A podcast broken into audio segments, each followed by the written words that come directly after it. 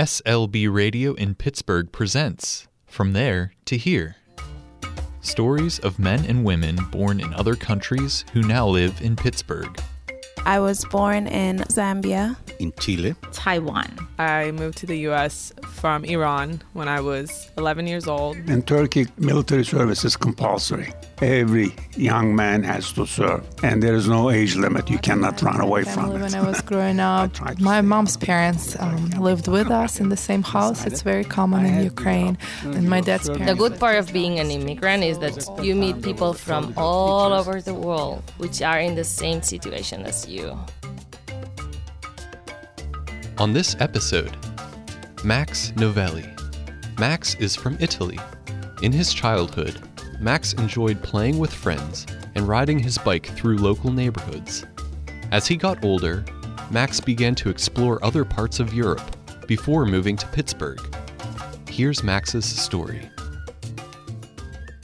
My full name is Massimiliano Novelli, but they call me Max. So, I was born in a small town close to Milano in the northern part of Italy.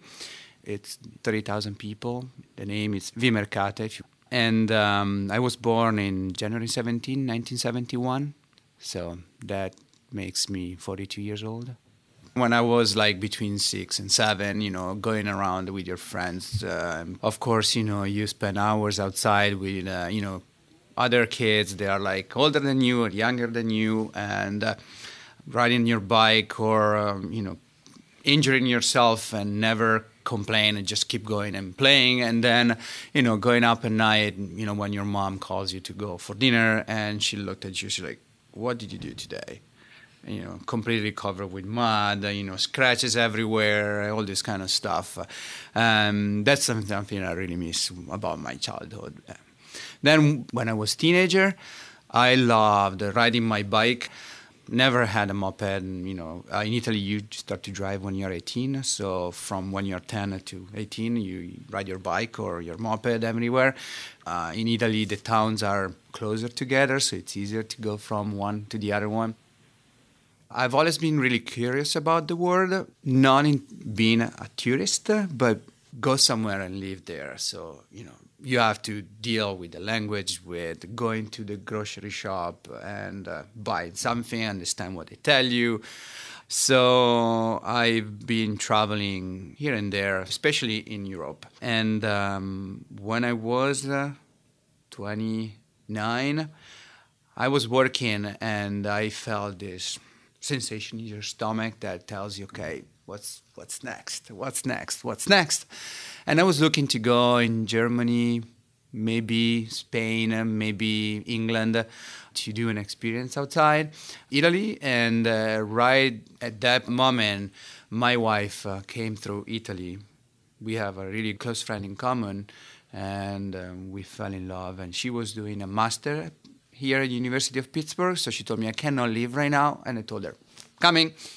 And uh, after nine months, I was here. So yes, it took me a couple of years to become like, okay, yes, I feel kind of at home, even if. Uh, Right now, when I'm here, I'm not feeling 100% at home. When I go back where I grew up, I don't feel 100% at home. So, but I found people that you know were really friendly, uh, really curious from where I was, and um, in one way, I was kind of like surprised because you know you think that Americans usually work, work, work, and the reality is not. They're really interested in what where you're coming from. So I was really pleasantly surprised. Uh, one thing that you realize coming from Italy is that everything is big, it's huge. From the city, from the buildings, you know, cars. And one thing that I don't like about is that you have to have the car to do everything here.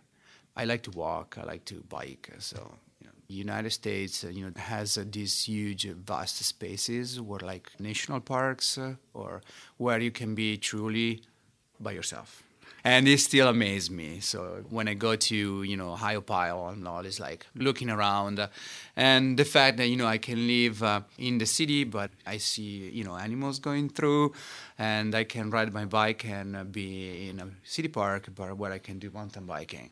So in Europe, it's really hard to get it. especially in Italy. So I'm a software engineer, and when I came over here was right around when the market for IT, information technology, crashed. So I started to look for a job uh, in my field, but between uh, you know not be proficient in English. I mean, I studied English for probably ten years before coming here, but it's one thing when you study at school and you use it once in a while. Uh, so you know, between the difficulty of the market and the difficulty of expressing yourself, uh, I couldn't find one. So I decided, okay, I don't really have a problem with that.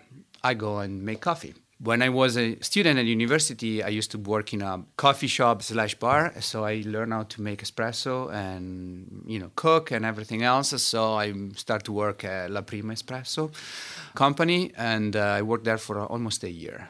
So that was my first job. And the funny thing is that my first day, I, if you think you're nervous now, you have to see me the first day. You know, somebody come in and ask me for a latte, and I think he repeated that question like 40 times. At the end, he pointed to, you know, the sign and said, this. I like, oh. So it was a great experience because in nine months, then I could understand basically everybody. I have to say that uh, coming to the United States was a really good decision, and I really appreciate what I got, you know, being here, and I'm really grateful, of course. Um, and I consider Pittsburgh my second home. But in terms of where I'm going to see myself in a few years, I'm not sure because uh, if I find a good opportunity somewhere else, I probably go. And because I'm really curious, I like to learn about other languages and other culture. Even if I'm a geek and a software engineer, I will take it in a heartbeat. But definitely, I can see myself being here for a while in Pittsburgh. This episode is based on an interview conducted by Nicholas, Jafar, and Emily from Winchester Thurston School. To learn more about SLB Radio, visit slbradio.org.